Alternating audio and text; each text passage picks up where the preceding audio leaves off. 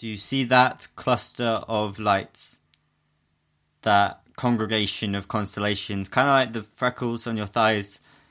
I can tell that you see them, actually. They're reflected in your eyes. At some point in time, though, something is telling me the first two human beings, Adam and Eve. if that's what you want to believe in, teetering on the edge between being adults and teens, looked up at that sky. Squinted. Unblinking. Eyes growing dry as they looked into the infinite, held their gaze. Drinking in the rays of suns long since faded away, tightened their irises so light could pour in, they found that they could do nothing but survey failed to tear their eyes away. See, the guillotines of their eyelids show gravity their defiance to find it could not break their gaze till their eyes turned dry like papyrus. The universe appeared to blur. Tears took form as they struggled to endure. They watched the sky until they could not keep their eyes open any longer. Then, like Morse code saying a hundred different things, their eyelids turned to butterfly wings fluttering. They turned to each other and smiled because in that moment it had occurred to both of them that this sky, which is now stretched out before us, must hold the wildest of stories. Stories so wild, straight ruled lines can't control them. See, it's stories that unite us, it's stories that hold us.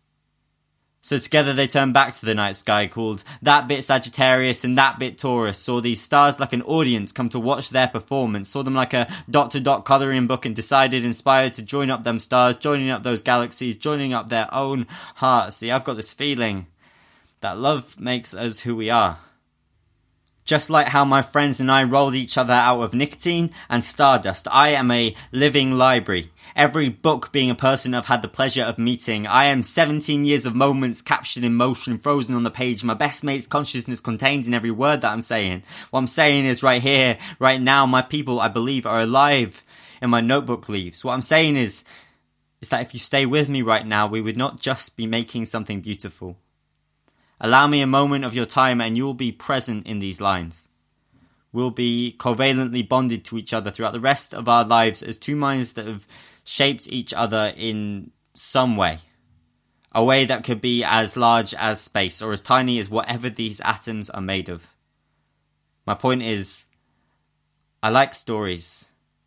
I was wondering if you wanted to make one with me. And the way she looks at me, with those eyes, I have to close mine. In this moment, it clicks. I breathe in, out, like I've always practiced. Move forward. Though this time I've got the funniest feeling that the sky is full of shooting stars.